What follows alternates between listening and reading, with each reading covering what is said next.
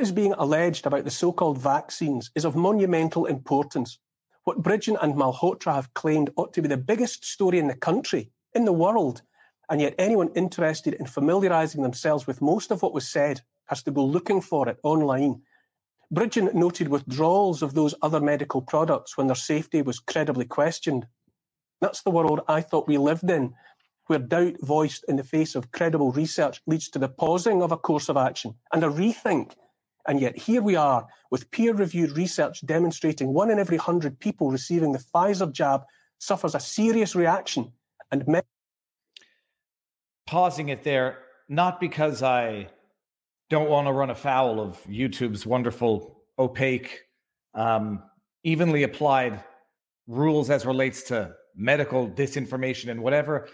I'm pausing it because I want everyone to go watch it on their own in its entirety so that I'm not stealing the wisdom and the credit of Neil Oliver's words. It's a six and a half minute bit. Um, I, I saw it was tweeted by Dr. Uh, Malhotra on Twitter, which is where I saw it. Uh, everyone should go watch it. If I, I, I made the joke that I didn't want to start off the week enraged again, but why should this week be any different than any other week? We're so far down the rabbit hole, people. Uh, we've lost we've lost the light of day, and I, we're just navigating based on feel at this point. Uh, how far down the rabbit hole are we, people? We're down the rabbit hole so far where when a woman says that a man can't be a lesbian under the hate speech laws of the country, the country being Norway, which oddly resemble the hate speech laws in Canada, um, you could face fines and potential jail time for inciting hatred, whatever it is under the law. We'll get there in a bit because um, we have uh, Tonje Tonje I, I, I practice this all morning. Tonje Gjevjon is the uh, artist, film director. I, I'm reluctant to you know have to identify her as a, a lesbian woman, but the identity aspect of this story makes it even more absurd a lesbian activist woman, artist, film director out of Norway. And we're going to hear her story this morning. But before we get there, everyone trickles in. Um, it's an early stream and it's a back to back because we were live barely 12 hours ago. While everyone trickles in, uh, that's going to be it for my opening rant. Go watch Neil Oliver and you'll you'll rage for yourself. And then the question is only uh, what do we do to get out of this dark ages of science, uh, medicine, politics, social media, censorship? What do we do to get out of it? While we try to answer those existential questions, I'd like to thank my sponsor. You notice that this video said contains paid sponsors or something. I forget what the thing says. You know what it says. The thing with the thing. Uh, it's home title lock again, everybody. I say, when when the world has gone mad, at the very least, um, protect your biggest asset uh, if you're American. This doesn't work in Canada, people. But when I move to the states uh, temporarily, for the time being, we'll see how things work out. We'll see where the we'll see where this this all ends. But when I moved to the states, and uh, you know, we moved into a property, and people are telling me, Viva, it's the Wild West down here, but especially Florida. In the states, but especially Florida. A type of fraud, which I never knew of in Canada because I don't think we have it, home title fraud, not where people change the title of your house and walk in and say, Get out, Mr. and Mrs. Viva, this house belongs to us. People borrow money against your property by pulling the deed from the clerk's office, wherever, forging your signature, going to a bank and saying, Hey, I'd like to borrow some money against the house. Home title fraud. Uh, I was warned about it. I asked our insurance if it's a legit thing. They said yes. I asked if this is legit protection. It is. I spent a half an hour on the phone making sure 24 7 surveillance, bottom line, 1995 a month, so that if anybody pulls your deed of sale from the local registry's office, you get notified. There's a freeze on it. Nobody borrows against it, and you'll get notified so you can remedy, rectify whatever problem there is. Oh, there's also a quarter of a million dollars in legal fees to defend you in the event that something happens. 24 7 surveillance of what is probably most people's biggest asset, their home. Uh, if you go to Viva, what is it? It's not Viva. It's um, hometitlelock.com slash Viva, promo code Viva. You'll get a free title assessment. And then for 19.95 a month, it's a product I use. It will give you the peace of mind to know that your biggest asset is covered. Cover your asset, people. All right, and I also like to thank them for having the audacity to sponsor the Hinged fringed Minority holding unacceptable views and spouting anti-authority rhetoric. I've been getting angry on Twitter, people, but it's it's we're living we're living through madness. And then the question is how to fight the madness without it having you blacken your soul. We're going to start off with having our souls a little blackened here, uh, toasted by the the the madness uh, by hearing the story, and we're going to see if if Tonje has any um, words of inspiration. Uh, she's definitely courageous, and you're going to see this. I've been doing my homework all weekend, uh, so let's get this going. You know the story because we talked about it last week multiple times the face behind the story, the woman behind the story, because people are saying it's too crazy to be true, and some people don't believe it's true. Judge for yourselves. Tonje, I'm bringing you in in three, two, one. Booyah. Tonje. Hello. How are you doing? I'm fine, and uh, thank you for inviting me to your show. Thank you for coming on. I mean, it's it's crazy because I read stories on the internet I get a lot of them every day. People send me stuff, and I say sometimes it's too crazy to be true. This I didn't think was too crazy to be true. I just hoped it wasn't. Um, but uh, before we get there, just let everybody know who you are. I did my homework. I haven't been able to watch any of your any of your movies, but I mean, you have a resume. But many people in North America are not going to know who you are until now. Who who are you? Uh, well, I'm uh, I'm an artist and uh, I make uh, performance art first of all, but I also made like a feature film uh, with the Bollywood producers, which is like a film where we are talking about homosexuality in India, Pakistan, and Norway. So, and I make uh, music, and I have a lesbian performance band called the Hungry Hearts, and I've been my whole career career I have been making uh, art uh, commenting on being a woman, being a, les- lesbian, and being part of this uh, LGBT culture. So mm-hmm. there you I, have me. And also, I'm a lesbian. I, I brought see, I, I, Orda, I hate that this has to be even part of the discussion where, like, you know, people go to the identity side, lesbian, Jewish, uh, but it's been made to be part of this this public discourse where people are reduced to their identities. This is the movie this is one of your movies, right? Don't know, do, don't know why Too Life is a movement. Um, th- th- this is uh, the most recent film. No, I, am I'm, I'm really uh, I make a video art, but this is the one feature film I did. Okay. So it's like I only made one feature film. I do video art, like uh, more like uh, yeah performance art. So okay, it's like, cool. but uh, I made also this film together with the producers from India. All right, amazing. And now you know you you say you're you say you're a lesbian woman have you been an activist? Uh, uh, do you qualify yourself as an activist? Have you been an activist your whole life? Have you been made into an activist in modern times?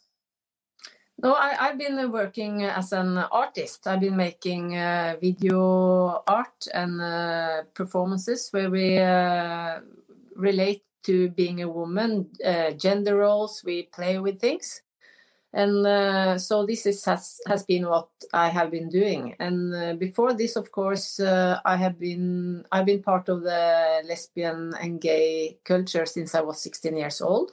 Okay. So uh, and uh, it has been actually quite easy because uh, the the women and the lesbians and gay men, lesbian women and gay men in Norway, they they did their work. So in Norway, it's easy to be lesbian, eh, or it was until some years ago. Uh, so it's like, uh, but then suddenly I noticed that um, something happened, and uh, then I understood that okay, they are going to take this belief, as I call it. I, I don't believe in the concept gender identity. So it's like, but when they were taking, in, including gender identity in the le legislation, uh, then something really changed, and uh, from being from being like friends and I mean there has been disagreement in the LGBT movement, but suddenly it was like some kind of war, and uh, as a lesbian, it's like I I don't uh, accept that uh, heterosexual adult men uh, can identify as uh, lesbians. Uh, and uh, because my sexual orientation is like same sex orientated and it actually excludes men. and this is quite important, especially for young girls uh, who are they have to protect themselves uh, from men with abusive uh, abusive um, behavior and like some of these men heterosexual men they are actually working in the national uh, organizations for uh, lesbian and gay and the whole alphabet soup. Uh, and to me, it's like um, uh, young lesbians have to be able to say to adult heterosexual men who wear this gendered identity that you're actually not a lesbian. So to and I have seen like I have uh, uh, experienced uh, both as an artist, a woman, and a lesbian. I have experienced uh, this increasing uh, culture of abuse developed and uh, and legitimized in the wake of the legislation surrounding gender identity, and it's it's um, it is an abusive culture and it's targeting especially it's it's targeting everybody who don't believe in gender identity but first of all it's targeting women and especially lesbians. So it's like for me it's like a fundamentally fundamentally homophobic and misogynistic uh, the, that this has come into law. And uh, like um, when i started to write about this I, have tried in every way to talk about this, communicate. Like um, I write articles, I've been to hearings, I've been to debates. Uh, and what happened was that um, um, they they um, the trans activists they have framed me like uh, framed me and all the also older lesbians as uh, Nazis uh, suddenly all the lesbians uh, turned Nazi in a way because we don't accept men as lesbians. So and uh, also I have lost. I have been cancelled. I I haven't had. I had three exhibitions and they have all been cancelled because they frame me as hateful. so I lost my income. and I have been demonized, and my reputation is totally wrecked. And also, they they try to they contacted the, the employees of my wife to uh, to try to take uh, take uh, down to to frame her as hateful also, so that we shouldn't have any income at all. So this is like really devastating for for everybody who tries to object to this gender identity or just don't want to take part in this concept. So yeah, and then um, then uh, I have to go to the first of October because then I put out a, Facebook post where I wrote essentially it is like men can't be lesbians, but I also framed it uh, as uh, I find uh, I find men uh, permaliving to be lesbians uh, are perverts or I, I regard them as perverts and uh, and uh, they men uh, permaliving I think I think be, the word is I think the word you used was a perversion, but I'll pull up the um yeah, I'll pull yeah, up the translation. Yeah, and because it's like I think because it was it has actually been uh, uh, a man has been convicted uh, mm for hate speech on this by Supreme Court. So I, I was I used the same wording he did, but I put uh, I attached it, linked it to my sexual orientation, which is like lesbian, and uh, because I find it, uh, I mean, I think it's really important that especially women and young women and young lesbians uh, are allowed to to point out and call out. Jeg fant dette på nettet om icing cards uh, call out uh, um, abusive behavior. Let so me, it's like this is why I did it. Let, let me ask you one thing you mentioned, which was interesting, mm. is that you said at one point it, it used to be a community and you used to get along, and then at some point you discovered you became well those who disagreed with what I call them the new members of the community wanted became enemies of the community. And so, like in Canada, we had the LGB, I, I don't know uh, LGBTQ. I don't know when T came into it. Lesbian, bi, gay, queer. Mm. And then when the trans debate came in, uh, from and I have um, you know many contacts. I don't want to say friends because I don't want to look like I'm saying I have gay friends. I have many friends contacts who say at some point we unless we accepted this we became the enemy. And w- when did that happen for you? Like at, at what what year was it? When did the evolution happen? That It, it happened in 2016 when the um, uh, self ID law uh, went into legislation. And we have like the most extreme uh, self ID uh, legislation in, in the world. It's like uh, children from they are six, year old, six years old with one parent, uh, one parent's consent can change their legal sex. Or legal, yeah. All right, that's and that was 2016. And at that point, I guess old school gays and lesbians say we're we're not all okay with this, so don't you know add the T to our LGBTQ.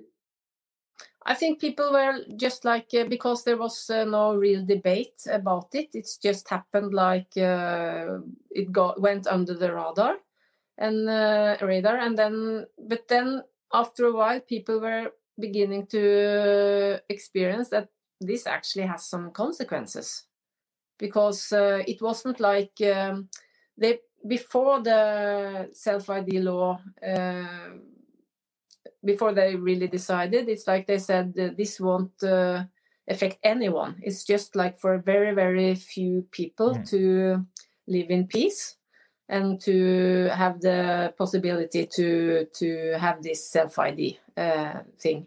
But then people begin to notice that uh, they were like uh, demanding we we uh, used uh, different sorts of pronouns which was like really psychotic in a way.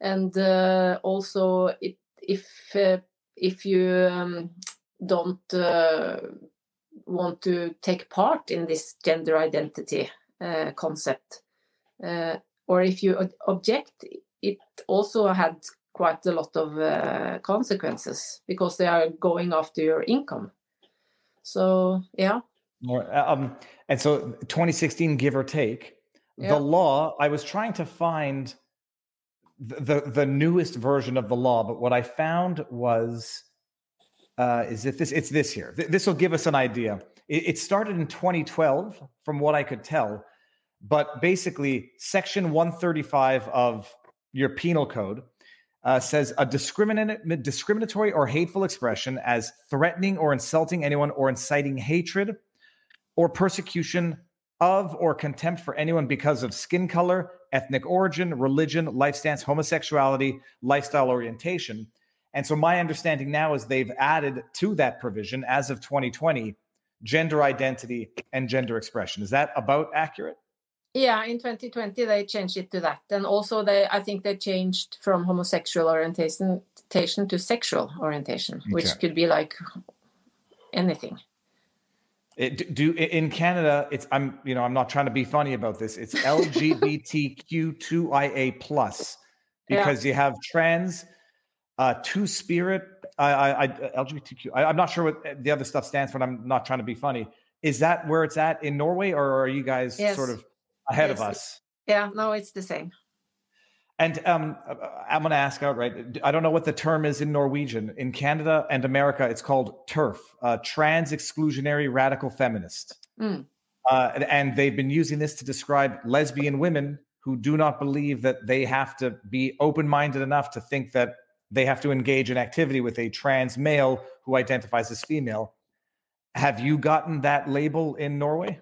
Yes, uh, called the TERF and a transphobe and uh, all other stuff. And it's like, uh, but to me, it's also like um, I just don't believe that it's possible to change your sex. Uh, and uh, I think uh, I don't want to. I, I mean, a man is a man, however he identify. And to me, it's like really important to be able to to say this because it's uh, for for um, uh, to protect oneself from uh, from abusing behavior from men. We have to call a man a man and his abusive those men who who do this uh, abusive behavior we have to be able to call it out and also it's like when when these men heterosexual men as they actually are are like uh, working in the organizations for lesbians and uh, gay people and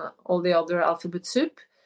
They are like um, it, it's this uh, it's this they are like um, it's what what's it called? It's called like black uh, emotional blackmail. Yeah. like because they, they are like they are in schools teaching children that uh, they can change sex that men can be lesbians that men can be women that uh, it uh, you can medically change. They are they are teaching norwegian schools uh, children in schools this thing. So it's like they are uh, girls who are um, uh, lesbians they how can they understand what they really are. If they are um, these men they are they are saying that if you say if you say uh, men can't be lesbians you, they they will suffer in a way. So it's like uh, it's like young lesbians and women and boys they are supposed to take care of adult men's feelings towards uh, towards uh, like I don't believe you're a man, no, a woman. I believe you're a man. If you say this, it's like then they are also getting this like they are they are um, mean. They are hurting this uh, adult man, and I think it's something is just upside down because when I grew up, it, it was like. um adults teach uh, adults taught us that we should like um, we should uh, take care or protect uh, ourselves by expressing expressing loudly if someone were like trying to push us somewhere. So yeah i think uh, and it's very harmful for young people to not being able to even recognize uh, what is happening because they are so uh, forced to uh, have their awareness uh, on adult people's uh, identities. Well, Let me ask you this. Now, you mentioned uh, you're married. Yes. I'll say like le- legally married, common law union, or Norwegian laws. I imagine are quite progressive in terms of same-sex marriage. Yeah, same-sex marriage. And uh, for how long, if I may ask? Uh, 20 years. That's a long time. I- I- You have any kids? No, I don't want kids. All right. So let's- that's one. I say one headache out of, out, out of potentially out of the way, but Yeah, yeah. they're a headache and a blessing. But you know, Yeah. sometimes more of a headache. Um, you mentioned that there was another person who was convicted, a man. Yeah. I didn't. I heard about someone who was recently under investigation, and apparently that was th- that investigation was closed. Do you know what happened to the man who was convicted? Uh, did he have to pay money? Did he have to go to jail? Uh, he had to pay uh, a fine, money, and uh, it's like it's not. Uh, he didn't have to go to jail. Okay. Yeah, but uh, but it, because there were circumstances also, like uh, he uh, the um, the person who accused him was his friend actually. So and he also he, uh, he the. Um, the, the sentence he wrote, he, he immediately took it uh, away. Uh, Okay. But uh, so, but uh, for me, it's like I, I really want to, because I've been trying to talk about this in every possible way, and uh, it's like um, these queer uh, LGBT organizations. They are so heavily funded by the government, and uh, there are so many people working there, and uh, these people are attacking uh, the those few in the population who dare to speak out. So for me, it's like impossible to to get the and the media Norwegian media does not write about uh, the issue. They only have one narrative, and uh, they want to hold on to that. So for me, it was like uh, when I read this uh, this conviction, uh, I just thought, okay, I want to I want to challenge the system because I think this is uh, is um, it's uh, not fair and it's uh, it's um, I have to be able to speak my mind and use the words I have to use, use to protect myself. So I, I, in a way, I everything I said in the Facebook post, I really mean. I'll, I'll bring it up uh, at. And huh? actually, I, I, should, I shouldn't have said it wasn't perversions. I think the word was sexual fetishes that you used. Yes. Uh, so it says the post on Gjevjon's Facebook page under investigation read, "quote This is a translation, so you'll tell you'll tell us if it's good enough, uh, Tonje. It's just as impossible for men to become a lesbian as it is for men to become pregnant. Men are men regardless of their sexual fetishes. So not perversion, but fetishes. That's a accurate accurate translation, Tonje. Yeah, but it was more. I, I really tried to describe in in uh, to like paint it up uh, or draw like what I meant because I think uh, I think um, I think this idea, this romantic idea that uh, people can have like a gendered identity, uh, like um which is like not. Uh, I think it's I, everybody should allow to feel so, but uh, the minute it got into the legisl- legislation, it has become it has become really harmful for uh, for uh, the ones who don't want to take part of it and it's we also see the same in Norway as we see in UK and other Mhm. countries that uh, uh, they are attacking and targeting women uh, who don't um, join their force and this uh, belief of gendered identity so it's like we have um, there has to be I, I and and the people responsible for this are like the it's the politicians it's the government. So and they pretend that there is no problem that like they say that um, uh, to give one group rights doesn't uh, take away other groups rights but uh, that's just uh, not true. And it's not uh, what we in the, the law doesn't reflect that and it's like wishful thinking I, So- from, well, that's it. They, they, they, it doesn't take away anybody else's right until uh, you go to jail or get fined for saying something that someone doesn't like.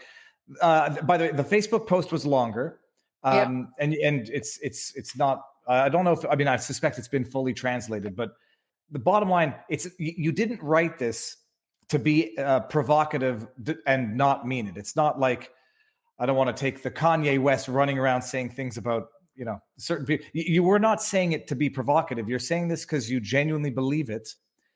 Um, and I guess that's a yes or uh, uh, uh, is, that accurate or not? And also, Yeah, I, I genuinely believe what I stated in the post, but I also I also knew that uh, because uh, it a man has been uh, it has been a conviction of some of the same wording that uh, it uh, it would be uh, uh, that uh, it would be possible that I would uh, that somebody would um, it, it's a breach of section 185 which is like hate hate speech. So I I was expecting uh, uh, a letter from the police, and uh, I got a letter from the police. so that, that actually because I think it's relevant also to know Uh. who the who the individual is about whom you were writing this. Who is the person that you were talking about? uh, it's not just one person. It's like I'm talking generally, and then I also put out an, an example because uh, it's a it's a heterosexual man who works for the for the LGBTQI organization, and he presents himself as a lesbian. And uh, he's a father. Uh, he uh, he's a man, uh, and uh, so I, I, I, because I want to tell people about this. Can I, I'm sorry. Let me stop you there. He's got the, the individual has a child. You mean like he's a father, as in he actually has a kid? Yes. So this man, this is an individual who has a has a child that he made with his body parts. He Now- made it. Uh, he made it a very normal way. Heterosexuals, uh, men and women. Uh, and now they- identifies now identifies as a woman and insists on being referred to as a lesbian.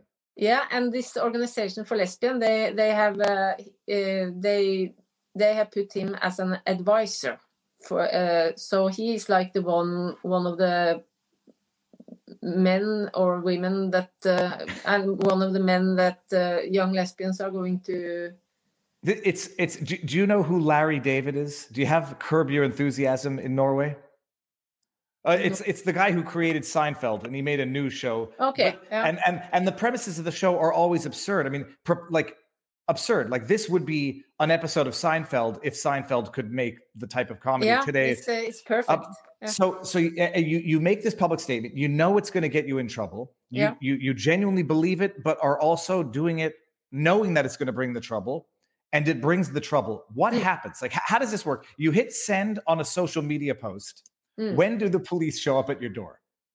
Uh, they didn't show up at my door. I got like a, a letter. So it's, uh, and I think it was, uh, I'll find the date. I think uh, it was the 17th of November. I received a letter from the police that I was uh, under investigation. And the ones who has like, uh, uh, the one, it, it's not an individual that is like accusing me. It's like the Norwegian Competence Center for hate hate crime. it's, it's, it's Orwellian, Tonje. It's or it's like Orwell's ministry, yeah, it ministry of language is coming Yeah. after you. Yeah. And so um, this So I've happens. been I've been I've been interviewed by the police and I have signed the protocol. So no next step is like the um, they are going to find out if they are going to prosecute or not. Um, may I ask, uh, do you need a lawyer? Ha- do you have a lawyer?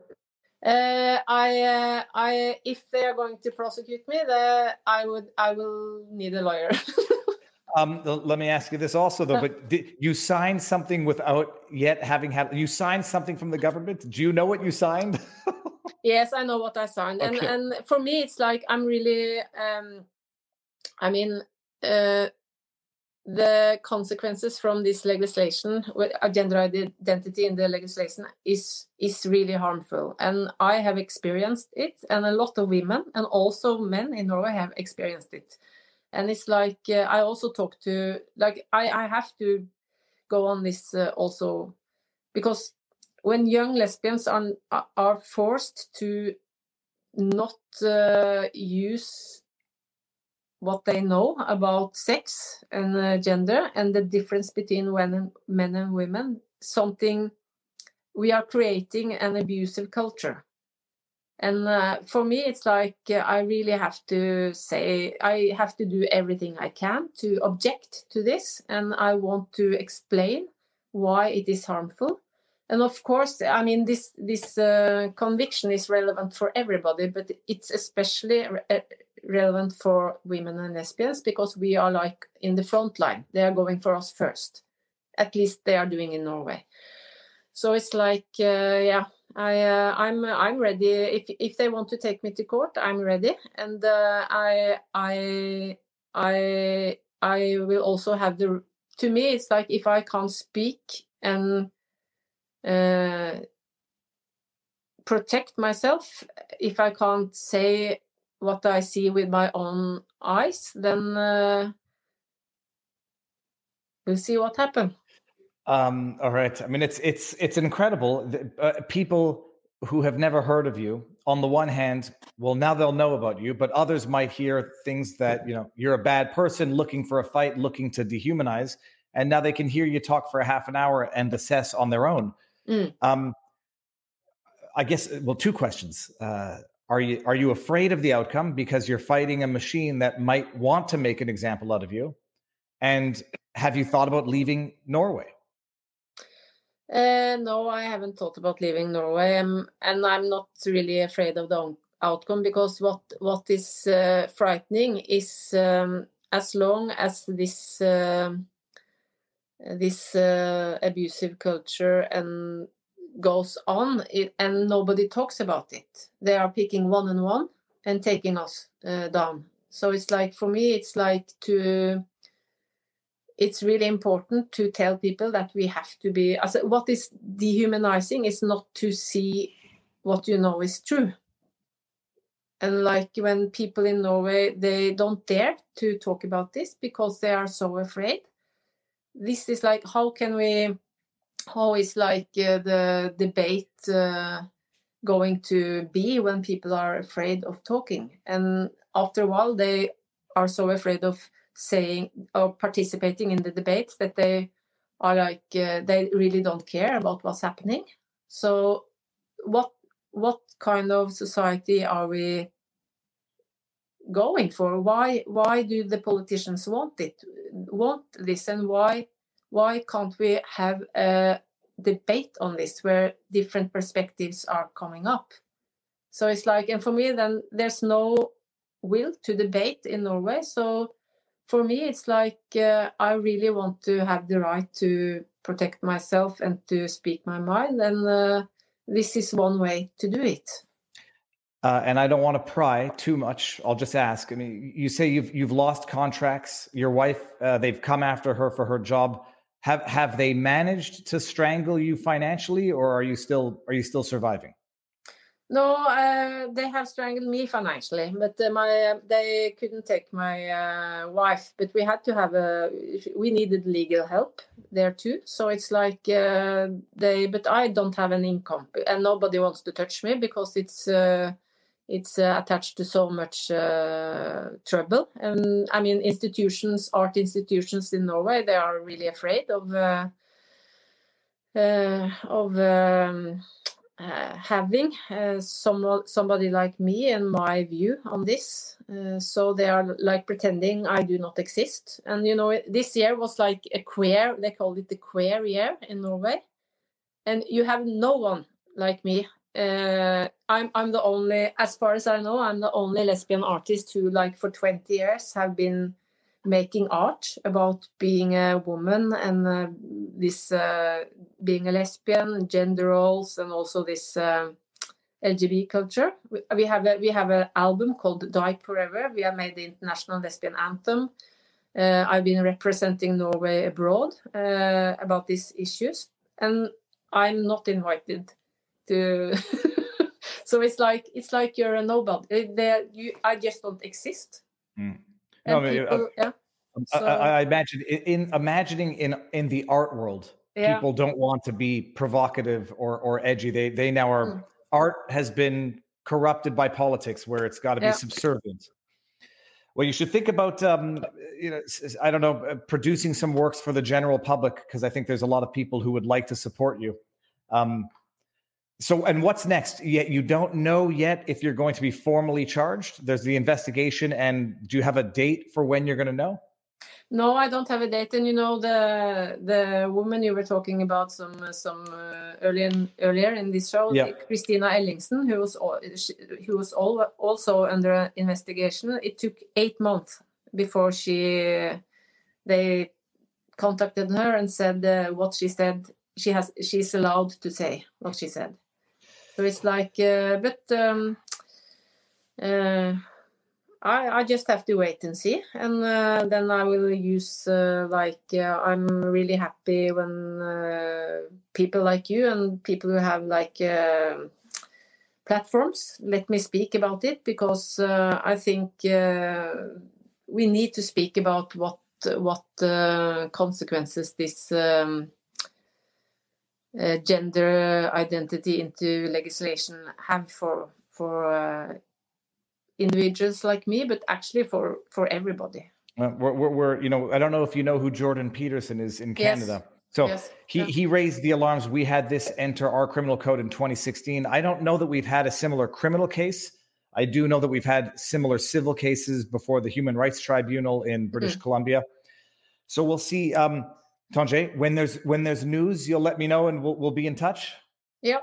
I say th- ordinarily I'd end the stream and we would talk and afterwards, but I'm going to continue with the stream. But thank mm-hmm. you very very much for coming on. Uh, anybody who had any doubts as to the accuracy of this story, uh, you you've seen it and heard it, and you've even seen the legislation. Um, we'll see what happens, Tonje, and, and when there's news, let me know, and we'll we'll continue to be in touch. Okay, thank you Th- again. Thank you, thank you very much. Have have a mm. good good evening, I guess. Thank you. All right, see you soon. Bye. There you have it, people. I, I have been reading the chat. I understand some of the points in the chat. Uh, it's a it's a fair discussion. I think there's there's we'll, we'll we'll deal with the chat afterwards. But now you've heard the actual story, and um, it's it's it's quite amazing that it's actual it's reality in Norway that a, a, a, a lesbian woman who has the audacity of saying, I'm a lesbian woman and I don't like the idea of being pressured into having to normalize in my head, which it will never be normalized in, that a biological male who identifies as a woman is a lesbian, that I'm expected then to treat as one of my own, which is a biological woman with a sexual attraction or a, a natural attraction to another biological woman. I, as far as the chat goes, you know, if if uh, I, people have been saying this for a while about women in sports, if they don't fight for this, uh, you'll get what you ask for. When you vote for certain politicians, you get what you ask for. The problem is, um, the, you know, the slippery slope is not a fallacy; it's a strategy, and it's only in retrospect that you can look back at prior stages and say, well, I, we, we could have seen where this was going from then, but from that, at that point in time, at that singular moment in time, because we only exist in singular moments in time, it when nobody nobody really reasonably saw it going here. In 2016, when Jordan Peterson was talking about criminalizing speech under Bill C-16, is Bill C-16? I think it was. Even I didn't see that happening, and I'm a I mean, I was not anywhere near as cynical, jaded, or I dare say informed as I am now, I couldn't see that. I thought, okay, fine, you know, you'll have your occasional outliers of bad law and you live long enough and then you understand that bad cases make bad law, but then bad law makes bad rules and then lo and behold, you're living under bad rules. Tonje is actually I, I, I, had never spoken to her before this. I'm actually it, it was actually very fascinating. It's it's a it's a it's a woman who's explaining in real time. This is how this is what it means to us. And it's a form of, and I can understand the sentiment. It's a form of abuse. Imagine someone telling me that I, you know, who, who, who I have to, um, what I have to do that violates my very nature in order to allegedly be tolerant of someone else's self-identification. That's, you know, that's not how things work or should work. So that's it. That's fascinating. We'll be following it because um, she picked a fight and you know she might have picked a fight with an administration now that wants to make an example out of it it is clown world um, the beacon let me see this here. There is a movement of nationals and foreigners who are flooding norwegian social media with her statement. Will they charge foreigners? Arrest us all. Her statement I, I, as far as what i've read it's it, it, only in an only in an upside down bizarro bizarro clown world can there be anything criminal in that statement. And it doesn't matter. And it, we will see. Conviction, jail time, jail time imminently unlikely, but who knows? Doing it deliberately. It's not like the other case that she was describing where the, the person took it down and apologized and still got a fine. They made him they made him say I love Big Brother and he still got a fine, but a small fine. We'll see what they try to do with her. Kizzy says, I know for a fact I would have jumped on the trans train, train as a child. I wanted attention that I didn't get at home because my mom worked all the time. Okay, now what we're going to do is this. Now that we've had the edgy part of this stream on YouTube, and my dog just made a noise right at that exact moment, uh, we're going to bring this over to Rumble, but I, I think I've forgotten that I did not put the link in the pin. Stop with the noise here. Let me put the link here link to Rumble. And we're going to go to Rumble and talk about some other big stuff. And if we're going, if we're live at, where am I? Uh, lost the camera. If we're live at one o'clock, we'll put on the January 6th uh, hearing. Although I've got to, I've got to stop, upset, pin the message. There's the link to Rumble. Let's all start to move over there, and let's just see is this is this still is this still monetized on YouTube? I think I don't think we we breached any wrong think rules even by YouTube standards. Talking about legislation, Orwellian legislation, and how it's being used to silence to silence uh, people who were once the people they were looking to protect 20 years ago. But what have they done for them lately? It's an amazing thing. That once upon a time, the powers that be, in order to be virtuous, tolerant, progressive, said we have to support lesbian rights. That was 20 years ago. Now, throw the lesbians under the bus if they don't accept biological men who identify as women are women, and therefore they're not they're not real lesbians or they're TERFs, terses trans, what was the word? Trans extremist radical feminist tra- TERFs. Terses. They're trans extremist radical lesbians. Turls. Just let's create a new word for demonizing people. How do you rant? Well, you go to Rumble. In fact, we're going to end it right now on YouTube. Let's bring everyone over. this. interestingly enough, there's over three and a half thousand people. What do you nearly four thousand people on Rumble, 600 on YouTube. I don't think YouTube likes this topic. Trans exclusionary. Sorry, trans exclusionary. What did I say? trans exclusionary radical feminists, where you can have trans exclusionary radical lesbians now, radical lesbians who do not think a biological male can be a lesbian. All right, here's the link to Rumble. Uh, let's go there. And before I go, thanks again to the sponsor, Home Title Lock. When all else fails in life, when laws are used to suppress your, your own very own speech, at least you can know that your house has 24 7 digital surveillance. Okay, we are ending it on Rumble YouTube, moving over to Rumble 3, 2, I think we're alone now. Trans exclusionary radical feminists, because they exclude trans people because they're radical feminists. All right, there was a, a Rumble rant. Uh, there was a $25 one which said, okay, Fleet Lord Avatar is a $5 Rumble rant. Says, tell her she can use GiveSendGo for legal defense and other help. I have a good mind to set it up myself. I set it up myself for her, for her benefit. Uh, I could do it very easily. I know Jacob and um, I've, uh, the, the, you know, Jacob Wells is the CEO of GiveSendGo. And I don't remember if we had the discussion publicly or privately. I know that if we had it privately, he would not mind me sharing it because it's a good religious principle. Is that sometimes people are too shy, too humble, too modest to ask for help for themselves, even when they need it. But in so not asking, they actually deny other people uh, the pleasure and the goodness that they would get by giving to them or their cause. So I'm going to discuss with Tonje and uh, we'll see. I mean, I, that that that thought was always going through my head uh, during the during the discussion.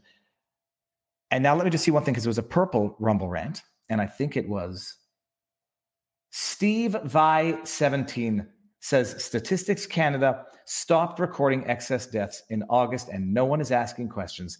Ask your followers to go to that page and report this. There is a button at the bottom of that page.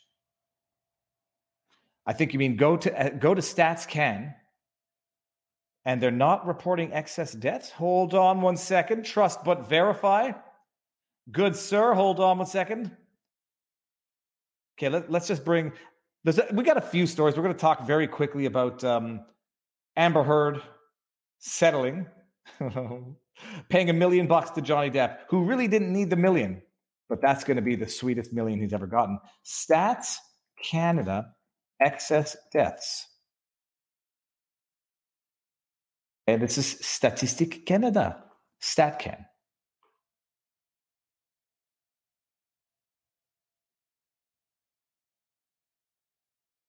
Let's see. I might have to verify this on my own afterwards. Chat, if anybody has information on that, whether or not it's accurate, uh, let me know let me go to the chat and see there. Uh, but I'll, I'll go look into that. I know my brother, uh, Lion Advocacy on Twitter for anybody who's not following him. Um, I'll see what he knows about that because he's been. So we got the link to StatsCan in the chat, Steve Vi17, and uh, we'll see. I'd have no doubt that they stopped counting the the the unfavorable the unfavorable stats that nobody can can deny anymore. And that's it's enough to it's enough to blackpill you. Nature lover freedom says stop, drop and roll, Viva. You're still on fire. I um have been. I mean, it's it's.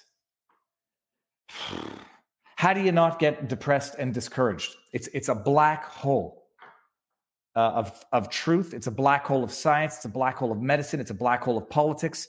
It's all being sucked into this this abyss that swallows the truth, and you never see it again and all you end up doing is staring at a black hole that that once it, there was once truth and now it's it's past the event horizon it's never coming back okay let's not get too dark it's christmas time after all even though even if i don't know what flipping month it is let's do the nice light-hearted easy story of the day amber heard um, has been ordered oh no not ordered sorry she settled the appeal so she settled the appeal for a million bucks because Johnny Depp won. I think I, the net difference in that in that lawsuit that captured the soul of a nation, much in the way Rittenhouse's trial did.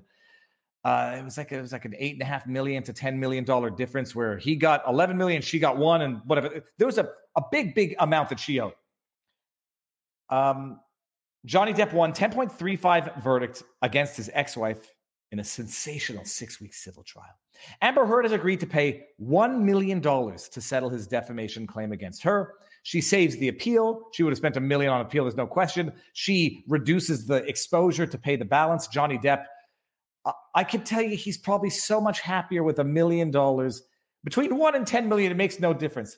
She's paying it not voluntarily. She's paying it voluntarily, but admitting nothing. Heard 36 has agreed to cough up a seven figure sum in an acronym, whatever. Blah, blah, blah. Uh, I, I just want to read the statement, her social media statement, to explain away what she's doing. You know, you settle, you settle for a bunch of reasons. Um, you settle for a bunch of reasons. It's not an admission of guilt. You want to avoid the costs of protracted litigation, yada, yada, yada. We've all drafted these things. Amber Heard, I don't know what platform this is on. Nate Brody shared the screen grab. After a great deal of deliberation, pun intended. There, there was some deliberation in there also from other people. I have made a very difficult decision to settle the defamation case brought against me by my ex husband in Virginia. I just want to know is she pledging the million? Sorry, couldn't avoid it. Uh, I don't think Johnny Depp is going to settle for a pledge. The only question is is Elon Musk going to pay the million? I couldn't avoid that either. Sorry, no jokes. This is a serious matter. It's important for me to say that I never chose this. I know she's still the victim. I defended my truth. Yeah. And you know why you lost? Because your truth was a lie. That's the thing about my truth is nobody cares about your truth. One cares about the truth. And now that we've heard those recordings, you're entitled to your truth. And I'm entitled to think that your truth was a pathological, narcissistic lie, as did the jury.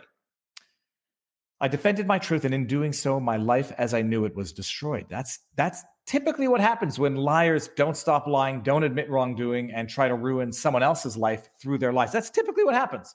But you're, you're the victim. The vilification I have faced on social media is an amplified version of the ways in which women are re victimized when they come forward. Do you know what, actually, Amber? You have you have made it harder for other victims to come forward with your story because people believed you. Now they no longer believe you. And people are going to have that initial reflex, initial thought now going forward, if they never had that thought in the past when they hear of another uh, alleged victim coming forward in the future. You did that. Agreed, by the way. You know what also re victimizes victims? When other people pretend to be victims. That, that's the worst form of re victimization because they're looking at someone who was not a victim, now under a court of law determined, claiming to be a victim, when all the audio recordings comes out and shows that you might have been the victimizer, and now you're trying to exploit the valor of victimhood, thus abusing of actual victims and re victimizing them again. Okay, sorry, I'm, I'm getting distracted. Now I finally have an opportunity to emancipate myself from something I attempted to leave over six years ago on terms I can agree to. That's a bizarre phraseology. Emancipate myself? I have made no admission. We would expect nothing less, Amber. This is not an act of concession. Of course not. There are no restrictions or gags with respect to my voice going forward. No, nobody would have ever thought there would have been. Um, and you know, defamation is not a restriction or a gag on a voice. It's just the legal consequences of spreading lies that actually cost someone else the uh, you know, a good portion of their career. What Johnny Depp actually suffered as a result of that is is real and quantifiable and demonstrable. So that's the latest news from uh, Amber Heard, paying off a million bucks. That, that's that's got. And you know what the funny thing is? I don't know how much she paid Elaine and team, but she probably could have gotten off for a million bucks before the trial with the settlement that just apologized. But maybe not. I don't think so. I take that back. Johnny Depp wanted the trial and wanted his story told, and he probably would have turned down 10 million before the trial to end up with a million after conviction. So that's that. That's uh, Amber Heard, the latest. Now, uh, I saw in the chat also, someone said uh, the Twitter files, Vault 7, Das Vault 7 is, uh, is being disclosed. But I'm not sure that I know this. And I wanted to go through. Um, I wanted to go through the last supplemental, which came out yesterday, And then, you know, we can talk about Elon Musk's poll. I want to see, has he tweeted since his poll? He has not tweeted since his, you know, let's bring this up here. T- Twitter has become a whirlwind of madness. While Barnes and I are streaming our last Sunday night live stream of 2022, Elon comes out with a poll in which he asks, and we're going to have to remember the phraseology for this because the fake news media is not quite describing this poll to have said what the poll actually said. Should I step down as head of Twitter? I will abide by the results of this poll. 17 million votes. I don't know if this is more than bring back Donald Trump. I think it might be. 17 million votes. 57.5% say, yes, you should. I voted no. I voted no, even though I think there's a, a, a, um, a serious argument that the people voting yes are doing it for Elon's own benefit um, and not out of malice. And then he tweeted a little bit later on. Well, he hadn't tweeted since I think this would have been the last one. Those who want power are the ones who least deserve it. So that was the poll and uh, 17 million people voted, or 17 million accounts. Now I'd like to know how many of those were legit accounts, newly created accounts. We'll see. May, maybe Elon comes out and says, "Yeah, dude, uh, I'll abide by the poll." The poll was bullshit because uh, about three million new accounts were created, and all they did was vote. Who knows? We'll see. But he he put it out there, and the majority said, "Yeah, step down." Uh, just remember what that question was. Should I step down as the head of Twitter? How does the New York Times report this? Here. Elon, uh, how the New York Times reports it Elon Musk asked Twitter users if he should step down. More than 17 million votes were cast and delivered a clear verdict. 57% said he should quit. Hmm. Nobody said he should quit. The question was not, should I quit? Twitter users say Elon Musk should quit as CEO. Let's just see how they frame this. Let's see if I'm going to have to go to a archive to get to this. Twitter users say Elon Musk should quit. Oh, here they go, as CEO. After weeks of turmoil, oh, turmoil, since he bought the company, Mr. Musk surveyed Twitter about whether he should remain in charge and said he would abide by the results. Um, yada, yada, yada if he follows through, Mr. Musk would be handing over the reins of this. People don't seem to understand what a CEO does. The CEO is not a pre- like does it. The CEO doesn't single-handedly run a company. It's a title as much as CFO, CMO, CIO, chief chief medical officer, depending if it's a company, chief marketing officer, chief intelligence officer, well, chief information officer, chief executive, chief operating officer they're executives. I think they, they don't necessarily understand that this is not the president who, who single handedly controls a company. Doesn't matter. Uh, marked by layoffs of the company. Fall, layoffs, by the way. Apparently, Twitter was down uh, 75% of its staff after layoffs, uh, resignations, etc. And that hashtag rest in peace Twitter, which some people uh, thought might have been a prediction, but was probably more of just a wish for some. No rest in peace Twitter falling advertising sales, they, they might have dipped for a bit because there was a move to boycott Twitter, but they came back with a vengeance, unless you think Elon is is is lying. Executive resignations. Oh yeah, yeah. I think we, I think we know why some of those executives might have resigned before they could get fired, and maybe maybe worse. I mean, legally worse. And various high profile user accounts suspended for infractions of newly invented policy. Uh, the doxing real time location of individuals was not a new policy. This one paragraph is a is a disinformation sandwich. It's not a nothing burger. It's a disinformation hoagie. On studying, okay, whatever. So they, they did. It's a disinformation hoagie. The, the, the not doxing physical location, from what I could tell, is a policy that had been around at least since before Elon, where it specifically said in the terms of service one aspect of doxing that we place a great deal of emphasis on is physical location of an individual having that physical location disclosed by third parties. What that wasn't new. The new one might have been the cross-referencing other social media platforms competitors, which was you know announced yesterday and I think uh, retracted yesterday. but let's see here. But for some users, including former supporters of Mr. Musk, the chaotic week was a breaking point. Oh, really? Mr. Musk's latest actions with the Twitter with Twitter were the last straw, Paul Graham, a founder of the startup accelerator Y Combinator, said.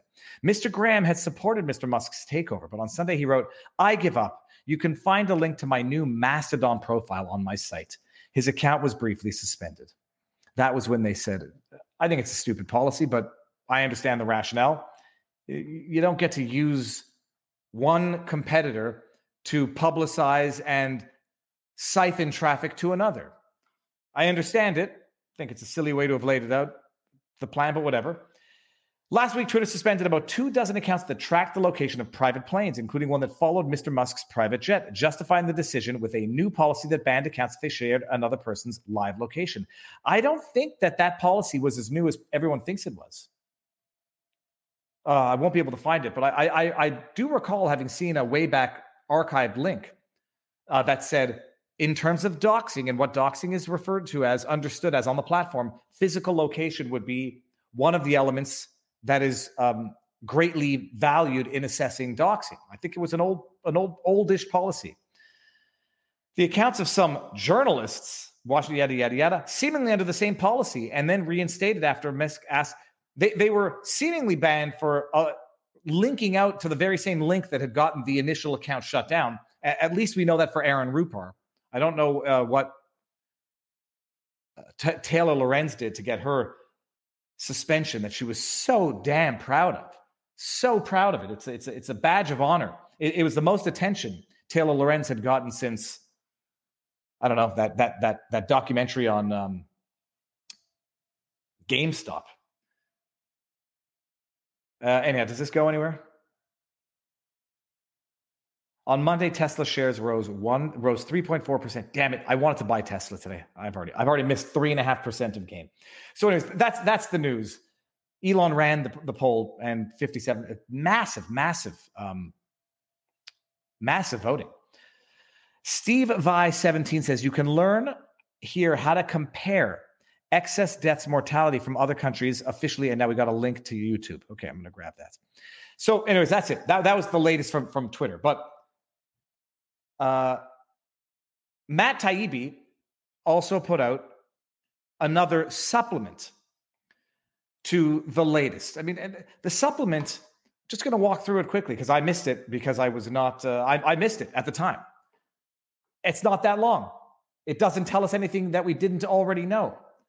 Some people are going to hypothesize, you know, that Elon wants out of this entity that he purchased, which might be nothing more than an intelligence gathering apparatus for the uh, American government, for, for, for law enforcement. Let's just walk through this briefly. There's only 17, I think, and they're not all that long, but they're very interesting. Matt Taibbi puts out another supplemental. In July of 2020, San Francisco FBI agent Elvis Chan, who's now being deposed in the Missouri lawsuit, I forget which lawsuit, Elvis Chan of the FBI being deposed, he's the one who basically said we had weekly meetings with social media platforms leading up to 2020. And I think it's only probably uh, gotten worse since. Elvis Chan tells Twitter executive Yoel Roth to expect written questions from the Foreign Influence Task Force, the interagency group that deals with cyber threats. Hello, Yoel. This is from FBI. I believe foreign, whatever the thing is, threats would like a response ahead of our meeting the week of August 10. This date, I think it's 2020. 2020 ahead of the election. Intelligence. This is not even a back channel. This is direct communications. We want written, we, all we want to do is survey the internet for foreign influence. That's all we're doing. But we're not telling anybody, we're denying it. And uh, Twitter, sure as heck, is not telling everybody that they're being supervised by the FBI. It can be a written response, or we can set up a phone call, whatever is easiest for you. I think you can tell from the nature of the questions that there was quite a bit of discussion within the USIC to get clarifications from your company. Let me know. Thanks. Okay. The questionnaire authors seem displeased with Twitter for implying in a July 20th Department of Homeland Security, FBI, I don't know what these are, you indicated you had not observed much recent activity from official propaganda actors on your platform. And by this, there, I believe they're referring to foreign propaganda actors, I presume. One would think that would be good news. The agency seemed to feel otherwise. Chan underscored this. There was quite a bit of discussion within the USIC. I need to find out what USIC, United States Intelligence Community, to get clarifications from your company, he wrote, referring to the United States. Oh, there it is. Intelligence Community. Sorry. The task force demanded to know how Twitter came to its unpopular conclusion. Oddly, it concluded a bibliography of public sources, including Wall Street Journal article attesting to the prevalence of foreign threats, as if to show Twitter they got it wrong. Remember, remember the wrap-up smear that Nancy Pelosi. I'll play that afterwards. Remember the wrap-up smear. Nancy Pelosi says we we we have someone leak something to the press. It gets published, and then we cite it in the press to lend legitimacy to the original smear, which might have been false to begin with, but by the time people discover it was false, too late. It's been published, cited, recited, referenced, and used as the justification for the allegation in the first place. We know that the FBI did something extremely similar uh, in procuring unlawful spy warrants on Carter Page, for example. Leak a bunk story to Yahoo. Yahoo publishes a bunk story and then the FBI intelligence authorities use that bunk story published after their own leak to justify obtaining certain legal remedies that, but for the publication of that fake story that they leaked to the press in the first place, they would never have got. The wrap up smear, the wrap up frame. And it's happening right here. In, hey, we, we, we've seen articles in the Wall Street Journal saying that there's foreign, foreign threats, foreign influence. You didn't find any? That's that's that doesn't sound right. We see it right here. You must have gotten it wrong. Go look again. Go look go look again. And be on the lookout for Russian disinformation when that nasty little Hunter Biden story comes. Roth, receiving the questions, circulated them with other company executives and complained that he was frankly perplexed by the requests here, which seemed more like something we'd get from a congressional committee than a bureau. Oh. Well, he got you know there, there, was there were the meetings where they said you better get comfortable we better get comfortable with uh, intelligence with government involved in social media what didn't take long for Yoel Roth to get comfortable. He added he was not comfortable with the Bureau and, by extension, the intelligence community demanding written answers. The idea of the FBI acting as conduit for the intelligence community is interesting, given that many agencies are barred from domestic operations. He then he then sent another note internally saying the premise of the questions was flawed because we've been clear that official state propaganda is definitely a thing on Twitter. Note the italics for emphasis. Privileged and confidential from Yoel. One other follow up in rereading the doc, the entire premise seems flawed. In our June 2020 briefing, we did not indicate that we had not observed much recent activity from official propaganda actors on your platform. I re reviewed my notes from that briefing, and there's a specific item calling out official propaganda outlets as a major factor. And in multiple follow ups with Elvis Chan, FBI, and, um, and blank, we've been clear that official state propaganda is definitely a thing on Twitter, but that it's different in terms of how we handle it than clandestine fake accounts.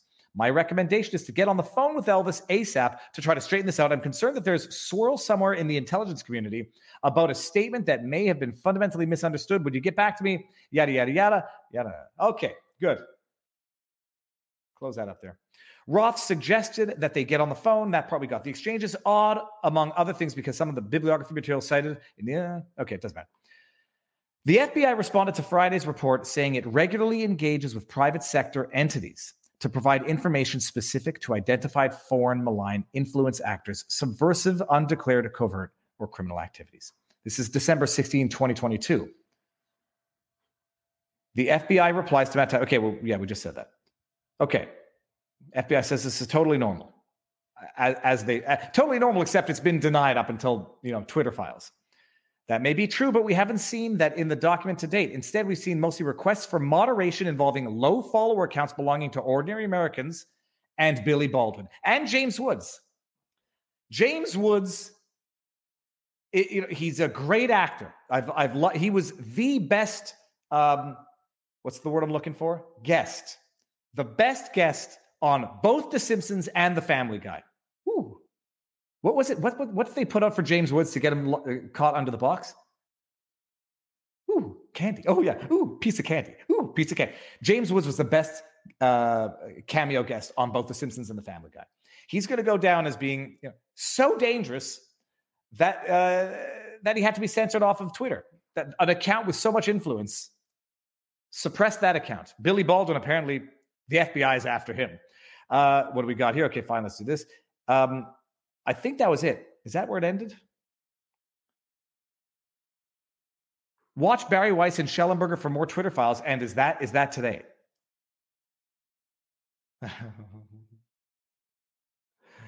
oh, it's just telling us what we all knew, but the degree to which it has always been there. And now you imagine you're Elon Musk and you buy this company. Did he know any of this? Could he not have known it? Did he suspect it but didn't have the the the actual uh, documentary information and now he's gotten it and yeah. He, he didn't buy a crime scene. We're gonna we're gonna have to um we're gonna have to modify the um, uh, Steve Bannon quotes. Eh, Elon Musk did not only buy a crime scene; he bought an intelligence apparatus extension of the government. It's it's crazy. But actually, let's just highlight Adam Schiff actually put this out. Adam Schiff, the pathological liar who lied about having seen clear and convincing evidence of Russia collusion with Donald Trump. He had seen it made a public statement that he knew was a lie, knowing that nobody could contradict that lie without disclosing what they had seen in those confidential congressional meetings, whatever they were. Liar, like it's not, uh, it does, a, it does an injustice to liars. Elon Musk calls himself a free speech absolutist to justify turning a blind eye to hatred and bigotry on Twitter. But when journalists report unfavorable news, they are banned without warning.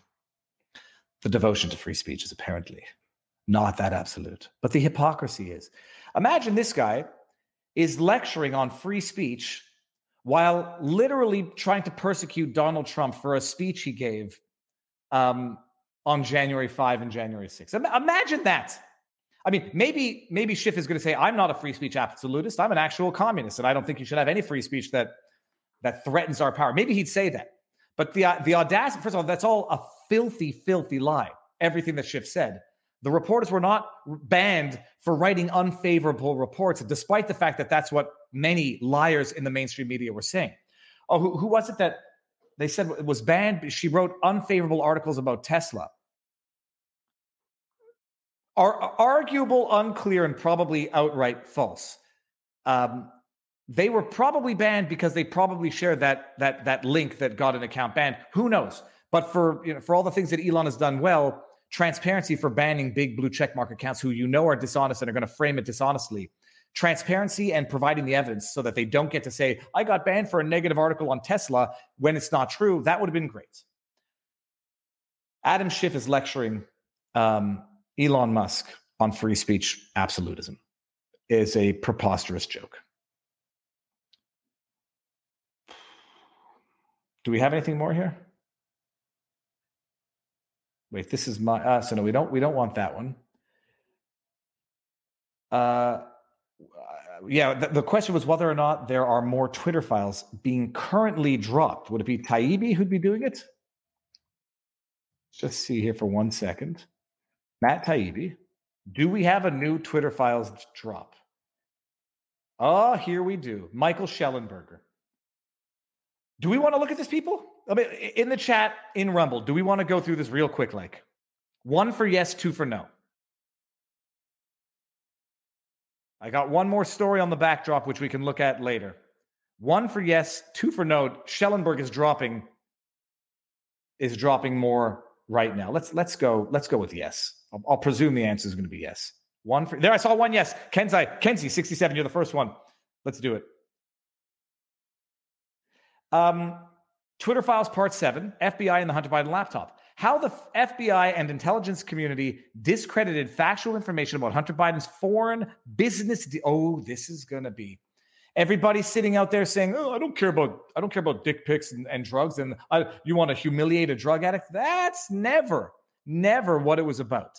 When it comes to the weenie pics, maybe if there's a minor involved, that might be a newsworthy. Um, you know, that that might be a little bit more important than embarrassing someone for their sexual proclivities with whomever, if those are highly criminal, it was the 10% for the big guy. It was Joe Biden saying, I don't know anything about my kids' business dealings. I've never helped them get a job for $50,000 a month on the board of Burisma, a Ukrainian corrupt energy company. No, that's what it was about. His foreign dealings, both before, after, and before the New York Post revealed the contents of the computer. Now, how do we do this? How is this going to work? If, if I click on that, in Twitter files number seven, we present evidence. Uh, you know what? I, I don't like this format. It makes it very hard. Okay, well, I'm just not going to expand on them. Let me see here. Good, good says Fleet Lord Avatar. One, one, one, one, one, one. A lot of ones. Okay, good. Let's do this. We're, we're good then.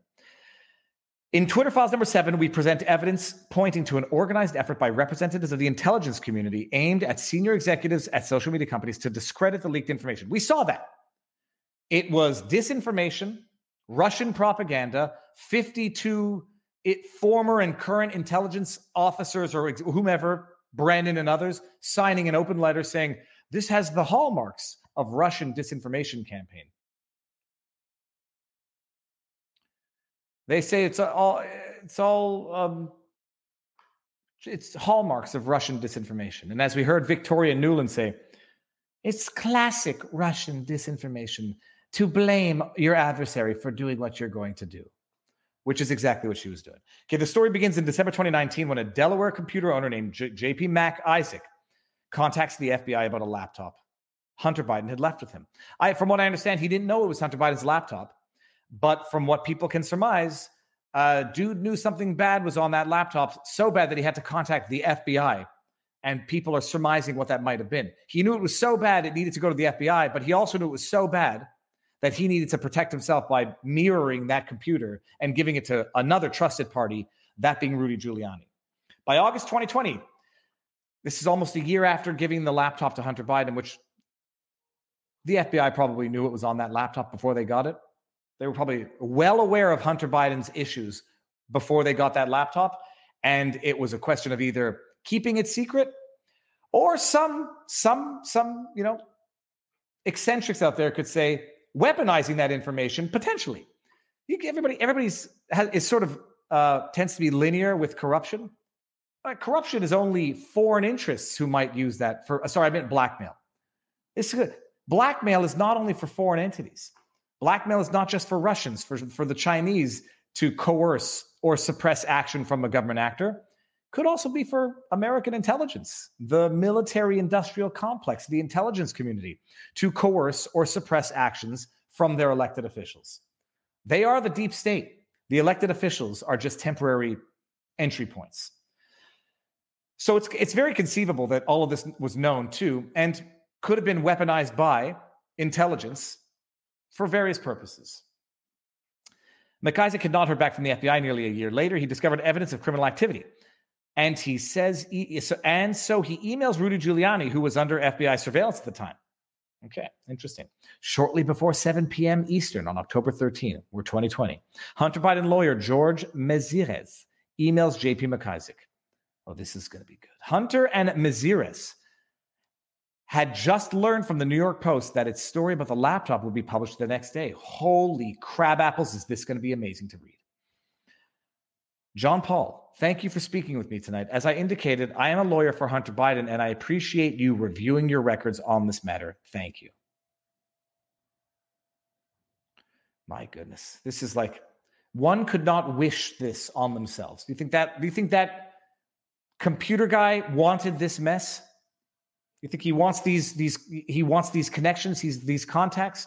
922, FBI agent Elvis Chan hmm, sends 10 documents to Twitter's then head of site integrity, Yoel Roth, through Teleporter, a one way communication channel from the FBI to Twitter. We have to see what this says. Twitter folks, heads up, I will be sending a teleporter. Okay, that doesn't say anything. It's not spam. Please confirm receipt when you get it. Thank you.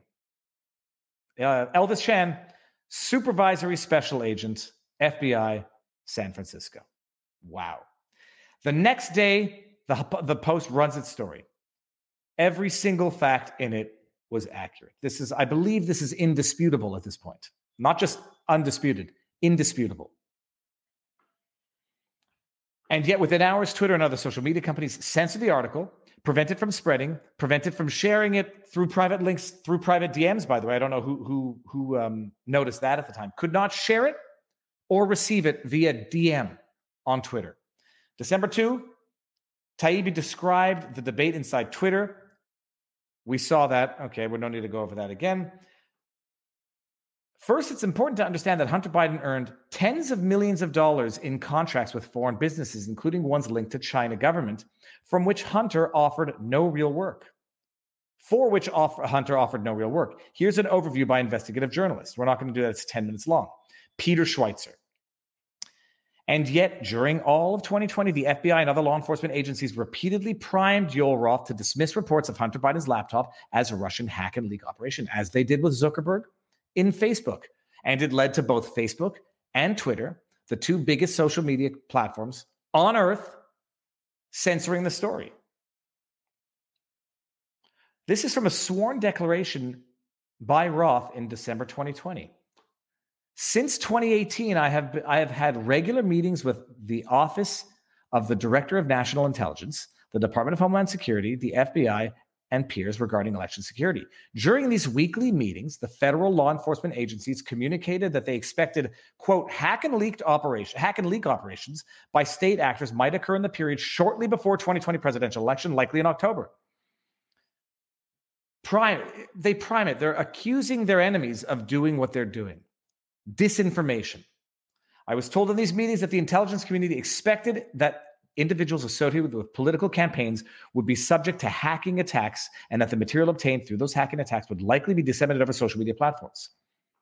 These expectations of hack and leak operations were discussed throughout 2020. I also learned at these meetings that there were rumors of a hack and leak operation involving Hunter Biden. Nobody lied, by the way. They just said expect hack and leaks.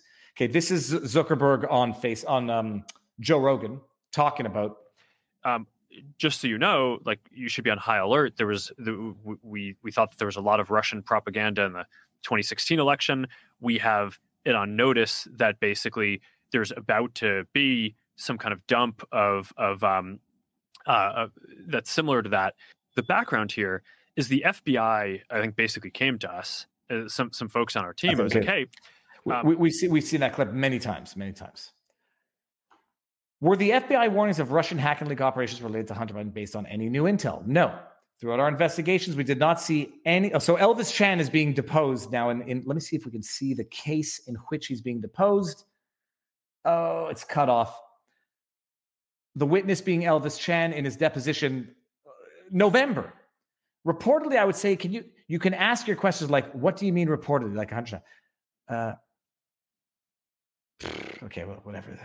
I don't know what this is. Uh, we'll have to get. Let's just get the context. Through our through our investigations, we did not see any similar competing intrusions to what had happened in 2016. Elvis Chan admitted. They, they knew the Hunter Biden story was true. They knew it was accurate. They had had it for a year, and they they probably knew all this information anyhow.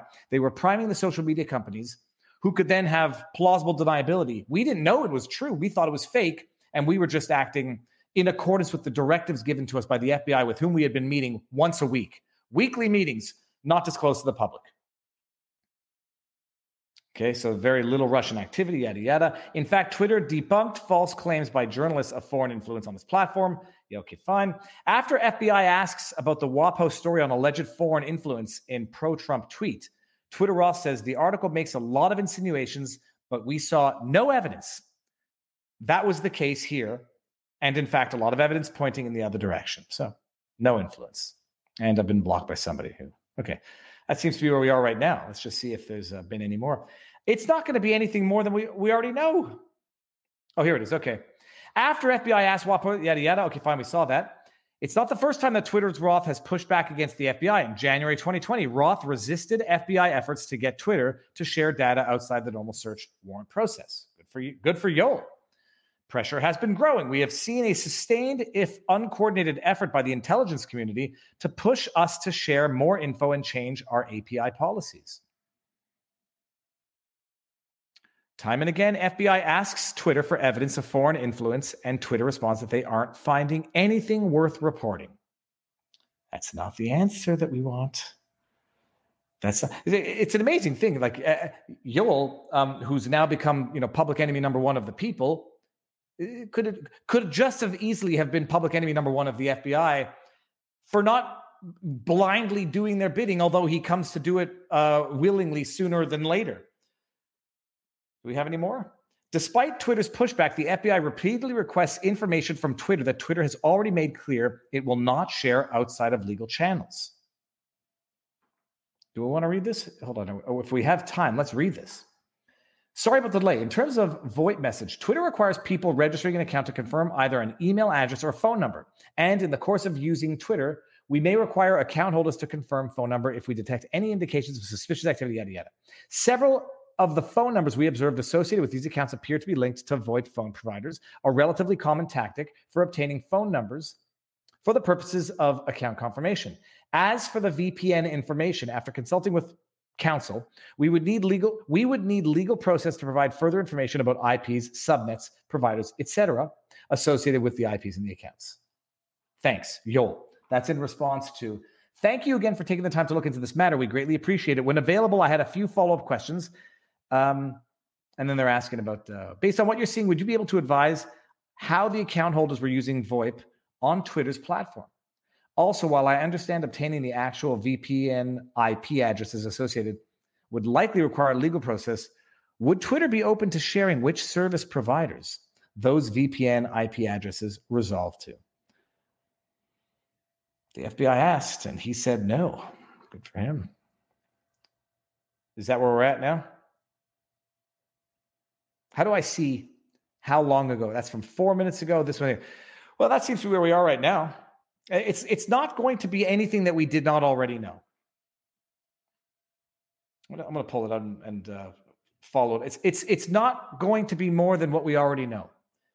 The the bombshell revelation might be, to the extent it's not already been confirmed or not already objectively known. When was the FBI um, aware that the information in the Hunter Biden laptop was authentic, that the New York Post article was authentic, was legitimate, because there is no way of getting around that. It's just a question of how damning the evidence confirming that would be. And once that is black and white confirmed, those 50 intelligence officers, past, present, and future, who signed a letter saying this looks like Russian disinformation, Russian interference, they should never be able to hold a position uh, in government again. That, that is election that is election interference of, of the highest order. Gaslighting of the highest order because it makes people um, think they're going crazy because they know something that they're being told is not uh, true. Okay. Now, while that while that catches up there, I want to bring up something. The, the article about the excess deaths. So we got provisional deaths and mortality. I'm going to have to figure out how this works afterwards. Um, I'm going to cut that. We don't need to know that excess deaths Canada. We don't need um, we don't need confirmation this is the case. Provisional death count. This is from StatsCan because I want to I want to segue this into the next story, which was an uh, an unfortunate tragic death, but not what some people initially thought. Not that it makes it any better because it doesn't. It might actually make it worse. Provisional data shows an estimated 47,227 excess deaths in Canada uh, from the end of March 20 to the beginning of June 22. 7.4. You know what we care about, StatsCan. We don't want to cover the entire pandemic. 7.4% more deaths than expected without the pandemic. During this period, at least 38,000 deaths were directly attributed to COVID 19. Um, that's a that's a curious statement right there because we had some doctors out of Canada saying that we had not been distinguishing between hospitalized with COVID versus hospitalized from COVID. So I don't know how they can make that statement. After peaking in January 2022, excess, excess mortality declines in Canada. After the emergence of the Omicron as the principal variant, it's an interesting. This is this is what we call persuasion. May not be related to the excess deaths whatsoever, but let's let's preface this statement with it so that you're persuaded to think that it was related. After the emergence of Omicron as the principal variant of COVID-19, Omicron being the less lethal variant of COVID. So after the less lethal variant, excess mortality peaked in January 2022 with 21.6% more deaths than were expected in that month. Wow. It's amazing, by the way, how you could change the entire framing of that that persuasion. After the emergence of the less lethal Omicron as the principal variant, excess mortality peaked at 21 points. How about if you say, um, oh, roughly a year into the rollout of the jibby jab, excess mortality peaked at 21.6%. How about you, how about you persuade it that way? This was the highest rate of excess mortality in Canada since the start of the pandemic. Oh, that's odd. After all of the vulnerable, the weak, have already succumbed to the early, more lethal ver- versions, variants of the virus. The less lethal variant, a year later, two years, two years later, 21.6% more deaths than expected. Then it declines. Don't worry, it declines. Now, again, typically the things decline after the after the most vulnerable die off. Things things decline because the most vulnerable are already dead. Same same thing with the initial spike in COVID deaths. This decline in excess mortality coincided with a similar decline in deaths attributed directly to COVID 19. Accordingly, the provisional data on average, 477 weekly deaths were directly attributed to COVID 19 from the beginning of January to March. That number dropped to 187 deaths per week from the beginning. Are they going to mention vaccines at any point in here? Or not? Okay, so I'm gonna I'm gonna come back to that later. Uh, what I wanted to show you is is another just a just a terrible story of an individual, 35 years old, sudden death. Now, it's not the sudden death you're thinking about, or at least not that we know of, but let me pull up a tweet from Patty Hajdu. Patty Hajdu. Patty Hajdu. I do not like Patty Hajdu. I do not. Patty Hajdu, MP deputy, Thunder Bay, yada, yada, Minister of Indigenous Services and FedNor. Okay. Member of Justin Trudeau's government. Let's go to the beginning one here. an individual named Adam Exton was a longtime Liberal Party organizer and served with me and other ministers of health as director of parliamentary affairs. My heart is with his family and friends right now, missing him so profoundly. Uh, a, a, man named Adam Exton died at 35 years old. Now, died suddenly, it said when, you know, it's, there, there's no cause of death in the obituary. Let's see if I can get this up for everybody to see here. Doesn't specify cause of death in the obituary. It's with great sadness that the family of Adam Exton announced his passing on December 9th at the age of 35. As a young person, Adam became actively involved in politics and had a passion for public service and volunteering in the community. Um, and then it says, for those, it says, in memory of Adam, donations can be made to the CMHA, which stands for the Canadian Mental Health Association, an organization that was very important to him. So they're they're they're clearly suggesting something here that it might not have been, it might have been suicide. Uh, and Patty Hajdu herself, let me see if I can get back. Despite the ways Adam contributed, he struggled too, like many others may be right now. The pandemic was traumatizing for so many. I might I might correct you there, Patty. Not the pandemic, but the government response was traumatizing for so many because it was outright abuse for so many. Not not abuse for you liberal politicians and and other and and and others who were vacationing in the Bahamas while they were locking us down for Christmas. Not not for the politicians who were gallivanting around attending protests while we were being locked in our houses for five and a half months during winter under curfew. No, it was traumatizing for many, not for you. So many things need to change so that people who are living with poor mental health or problematic substance use can get effective care. I, I genuinely hope that Patty Hajdu is not, if, if she doesn't know that um, Adam took his own life, I genuinely hope that this is not a diversion. It doesn't look like it is. I genuinely hope that if she knows that Adam, um, his his his seeming taking of his own life had nothing to do with substance abuse, I hope she's not suggesting that it is. And if if it were the case, I hope she's not disclosing something that she has no business disclosing. Uh, something about this reeks of of of wrongness. You know, but the, the ultimate underlying wrongness of this, the pandemic was traumatizing for so many. So many things need to change so that people who are living with poor mental health or problematic substance use can get effective care. Yeah. Oh, by the way, this is coming from the same government that wants to offer medical assistance in dying to people with mental health issues. Just let that let that sick piece of irony sink in. Many things have to change so that people who are living with poor mental health or substance abuse can get effective care. Yeah, maybe like not locking them down and locking them out of their AA meetings, their NA meetings, their their their their substance abuse meetings. Maybe not isolating people in one and a half apartments. Maybe not traumatizing people with incessant day in and day out fear porn that if they see their mommy and their daddy, they might kill them. That if they if they cross paths with a vector of a filthy child on the street, they have to hold their breath. Maybe not locking people down, shutting them down, isolating them from friends and family during the holidays. So many things happen. You know what has to change? The government so that this never happens again, Patty. Sorry. So I had put out one response, which was, uh, you know, I, I, is this, we're, we're, Patty Hajdu is suggesting that this was not a jibby jab related, maybe not directly, maybe this was not a died suddenly type thing, but someone took his own life as a result of what she recognizes being government measures in response to the pandemic.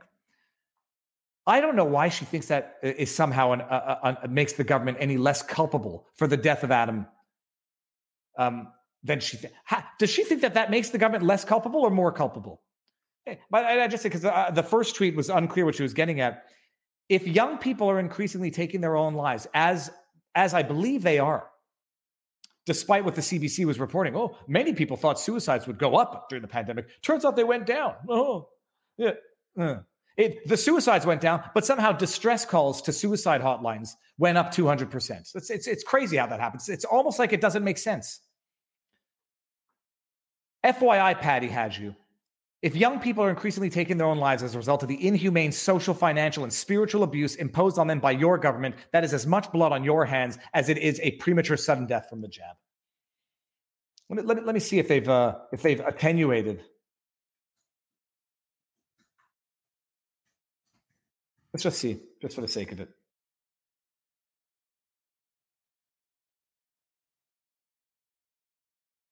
Maybe we have to go to news. It's ama- It's amazing what uh, what comes up now. I'll, I'll look into that afterwards and verify. And if anybody in the chat has any direct sources, that, that's where my that's where my focus is going to be next time. Patty doesn't care, says Countermoon. none of them care. They have. Um, it was traumatizing on everybody. People lost their jobs. People were isolated. They couldn't travel not not not the government, not the politicians. They were they were allowed to travel. They were allowed to. Uh, here, I was looking up turf here. Oh, that's my. Um, let's just see it. Canadian politician travel Bahamas. Who who was it? I forget their name. Pre-COVID. Oh no, it was it was Bart's Island. Bart's Island. Who was it? Oh yeah, this guy. Canadian politician faked Twitter posts to conceal Caribbean holiday. Ontario Premier Doug Ford under pressure after he admits knowing about Rod Phillips' trips for weeks. Do they do they still have the, the Twitter post? Psychotic. Oh, it's been hard on everybody. Ontario Premier Doug Ford is under pressure after admitting that he has known for weeks that his finance minister, who faked social media posts to conceal his location, had ignored a coronavirus lockdown to go on holiday in the Caribbean.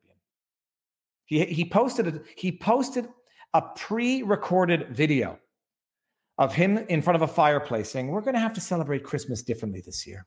The pandemic is forcing us to make sacrifices, and you all need to do the same for the love of country." And he posted that while he was in Bart's Island for a vacation. I'm not just picking on this guy. I made a compilation of all of the politicians who broke their own rules that they were imposing on us. Doug Ford did it when he went to visit his daughters. Justin Trudeau did it when he crossed provincial lines, crossed provincial lines despite lockdown orders. Um, One of the guys in Quebec did it. I forget his name. They all broke their rules. They all broke our rules. We we couldn't break them. Steve Sy says, if you want to see died suddenly cases, go on this Facebook page, and it's a Facebook page. I'm gonna cut that and just post it up here. Um, yeah, but it was very traumatizing. Viva, why are you not covering Kari Lake suit? Chat wants to know. There's only so many things I could cover. Where where where am I seeing the where is uh Kari Lake? I was waiting until uh the January 6th committee came up, but hold on, where's Kari Lake? It's not uh, it's not out of fear. Don't have any nefarious thoughts. I actually didn't realize it was live. Hold on. Is it live? I saw um, Marc Elias tweeted about it. Hold on one second. Let me just do one thing here, just so I can get to this. Kenzie, if there's if anyone has a link to it in the chat, give it to me. Right now, I'm just going to do one quick thing, which is add the link to um not to, to YouTube so that people can get to it. And here, and then gonna go find it. That, if that, geez, I haven't read the chat. Now people are angry because I wasn't covering it. Hold on, hold on, hold on. Let me go get it. Okay, hold on, hold up. Link to Rumble. Boom. There it is. Boom shakalaka. Pin. Okay. And now let's go see. Let me see in the chat if there's a link to Kari Lake. It's over. Oh, what happened? Well, hold on one second. Let's go to my most trusted news source, Fox News. I'm joking. I'm to go see if there's if anyone has a link. What happened to Kari Lake? Kari Lake News.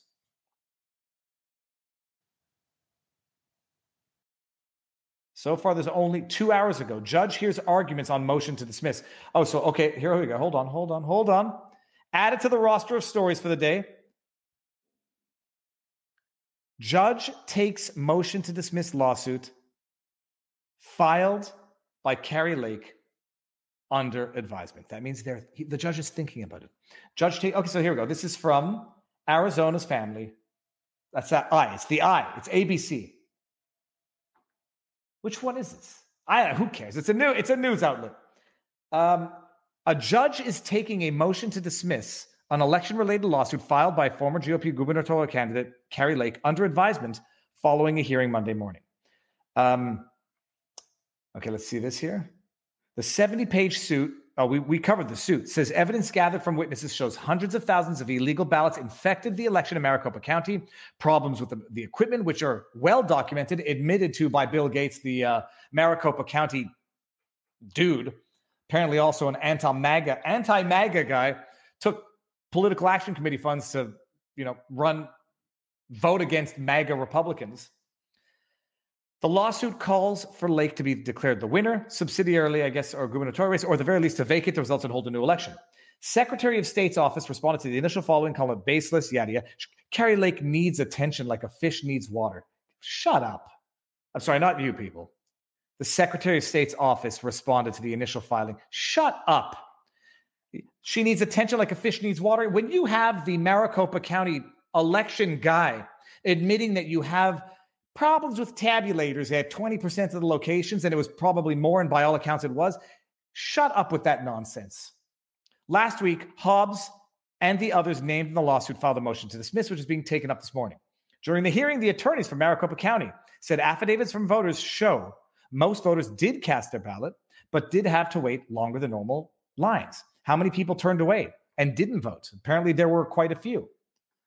The attorney also stressed that there was no election misconduct or facts to support it. Uh, yeah, except for that video. I mean, election misconduct? Are, are, are, are non functioning tabulators not election misconduct? On the other side, Lake's attorneys claims Marconi has not publicly said that they intend to get to the. Lake's attorneys claims Maricopa County has not publicly said that they intend to get to the bottom of election day problems. It's unclear when the judge might make a decision. Well, they have a hearing which should be scheduled. I think it was in a few days. Let's see if they get to that here. If the motion is denied, a brief trial is tentatively set to take place later this week. Late last week, a judge handed down a ruling dealing with a portion of the lawsuit saying Lake has the right to inspect some of the ballots cast in the election. We talked about this last night. Lake is the only GOP candidate to file a lawsuit over election loss in Arizona. We talked about this. Finchem, uh, he saw his lawsuit was tossed. We talked about that at length last night as well. Dismissed with prejudice, and they're they're they're contemplating a motion for sanctions against his his attorney. Abe Hamadeh, a GOP candidate who ran Arizona, also filed a lawsuit following his defeat in a close race with Kris Mayes. A motion to dismiss is set to be heard in front of a judge Monday afternoon. But if that's denied, the trial is set for Friday. Okay. Well, I missed the argument, but uh, I could, I could, I could make their arguments on both sides.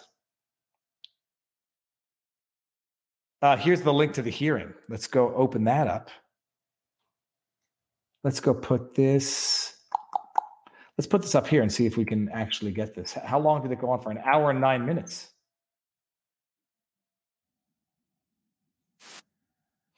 Okay, it might, it might have been fun to do the real time on that, but uh, what's what's done cannot be undone. So that's it. Adam Exton, um, you know, might have taken his own life as a result of the, the the psychological trauma that has been imposed on Canada from the government over the last three years. While they extend medically assisted suicides to mentally ill, we're living in a, in in an absolute bizarre universe where a, a woman a lesbian woman cannot tell a biological man that he's not a lesbian and that this lesbian woman does not want to be coerced into coerced tolerance of sexual activities that defy the very nature of that individual. We're now living in a world where the government, which is making suicide more available to the mentally ill, acknowledges the devastating impact of their measures over the last three years on mental illness and substance abuse.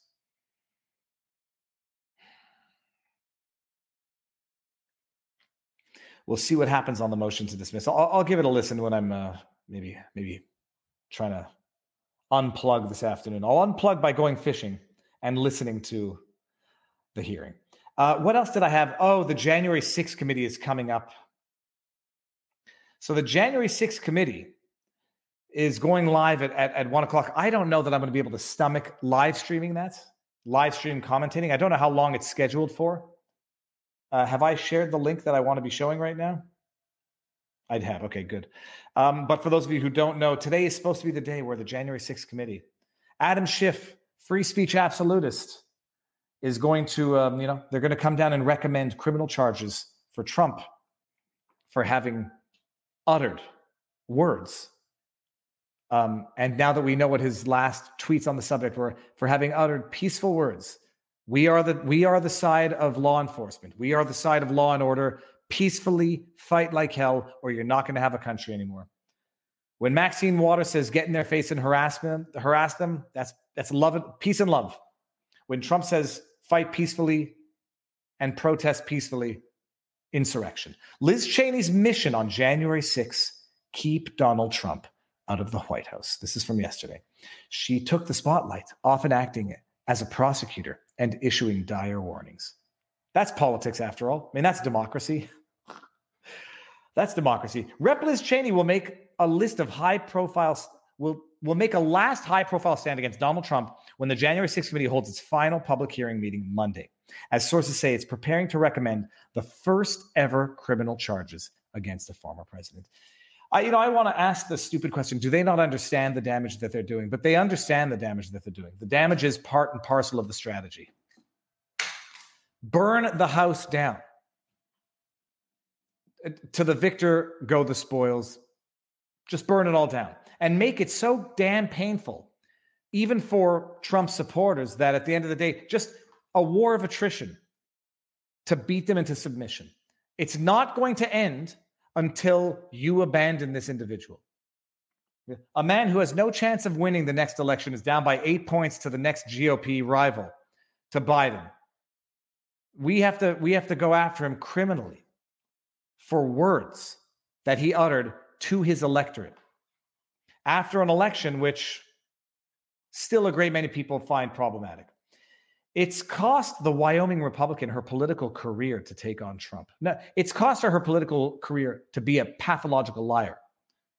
but she said she has no regrets. No, she'll have, she, not only should she have no regrets, she's going to get a fat paycheck one day from CNN, MSNBC. She she basically secured a lifelong of gigs on certain media, making his case that has the higher mission to keep him from ever regaining the White House because that's democracy.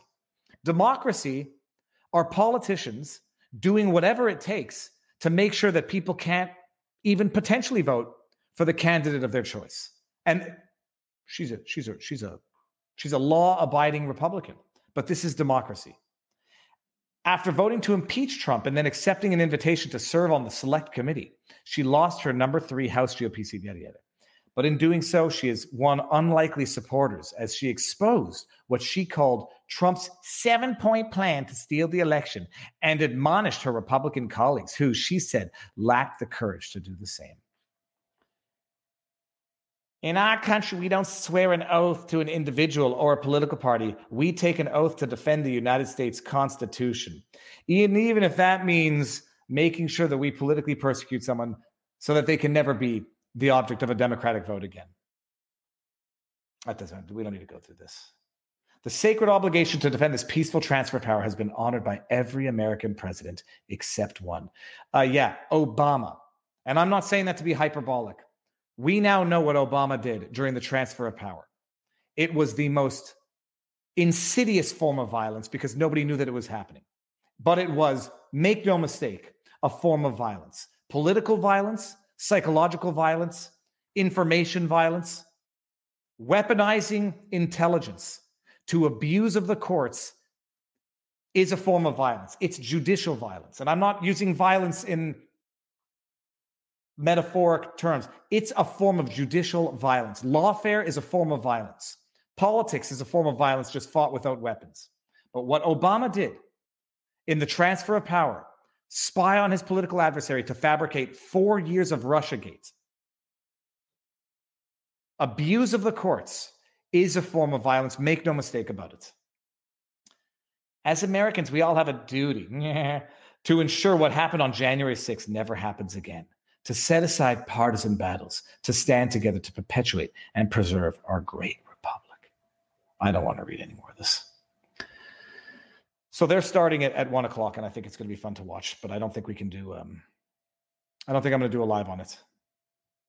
If it gets really interesting, maybe I'll come back live. But no. So I think that actually covers everything that we had to cover today, people.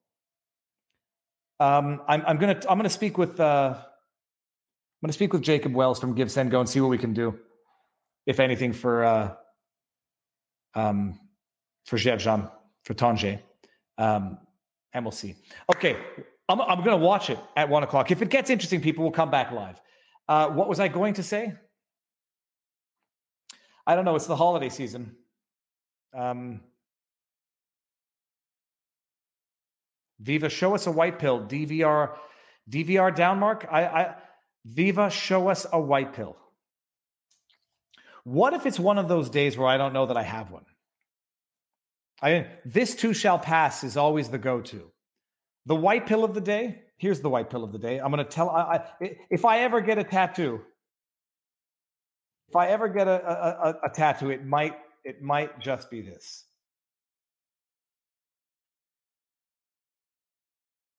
Uh,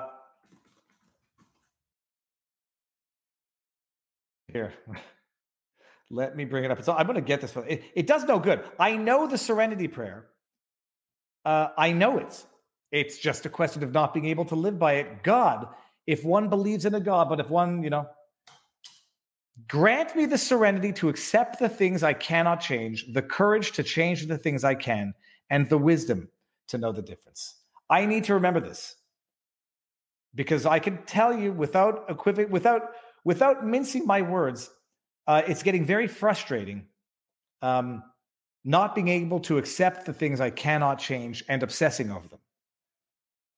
But who knows? Maybe in so obsessing over the things that I cannot change, that's the courage I need to try to change them. Flamingo Lady says, sorry, Viva. Uh, so white pills are for the delusional. Psyop74 says, no, I think what we mean by white pills is um,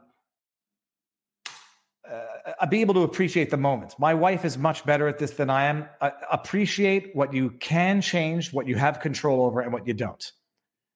Don't it, it does no. It's uh, Van Wilder. Uh, worrying is like a rocking chair. It'll give you something to do, but it won't get you anywhere. Yeah, that's true. Obsessing over the things you cannot change, getting infuriated by them, uh, it'll give you something to do, uh, but it won't get you anywhere. The question is, how do you get somewhere? okay, I'm reading some of the. Um, Jabbery 308 says Serenity Prayer is wonderful and valid, as is De- the words of Desiderata. Uh, what's seren- What's the white pill?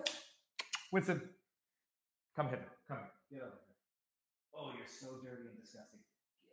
Get, get. Eh. Okay, I think family, friends.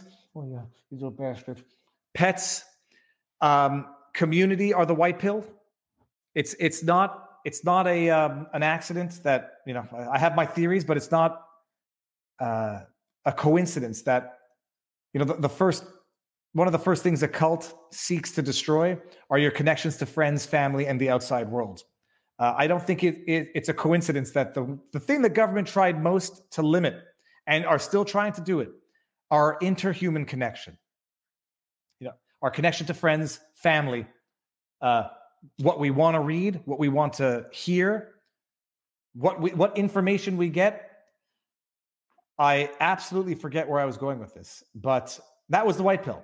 Community, getting out there, even if I'm not as good as doing it as I think I should be. Um, human interaction, family, friends, and community. The dog is cute, Spree. Let's see. I can't. Okay, hold on. Oh yeah, he's gonna. No, but he's he's filthy and he smells a little bad. The other dog, Pudge, has been peeing all over the house. Viva kissing Winnie as a white pill. When he hasn't been eating poop, he I saw him eating poop the other day. It was it was gross.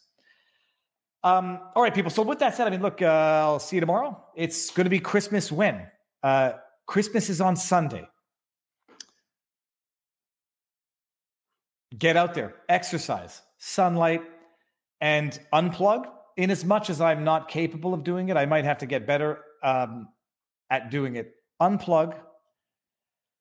I smelt an orchid the other day when I was walking the dog. Then I went right back to my phone. The orchid did not have an odor. And then I went back to getting uh, frustrated. So, okay, I'm going to start listening to this hearing in four minutes. Um, I had a link. I had a link to the January 6th committee. Let me share it in the in the chat. January 6th live today. Uh, you know what? You'll be able to find it. There's a there's a ton of ton of streams. So go watch it if anybody wants to pull their hair out. Because I you know I started watching it from the beginning. It was just insufferable, insufferable. But we are going to end on something of a white pill here. We're going DVR Downmark. I'm an idiot. We will end on a white pill. It's going to be Viva Frei Abu Dogs. Okay, we did we did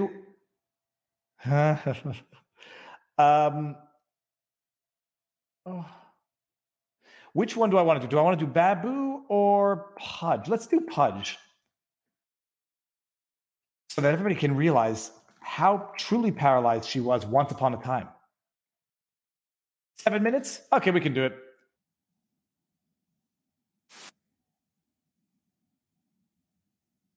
Skip ads. Okay. Warning there will be poo and pee in this video. Let's watch it. I'll stay in the backdrop and um, watch it with you so that I can be reminded of how far Pudge has actually come.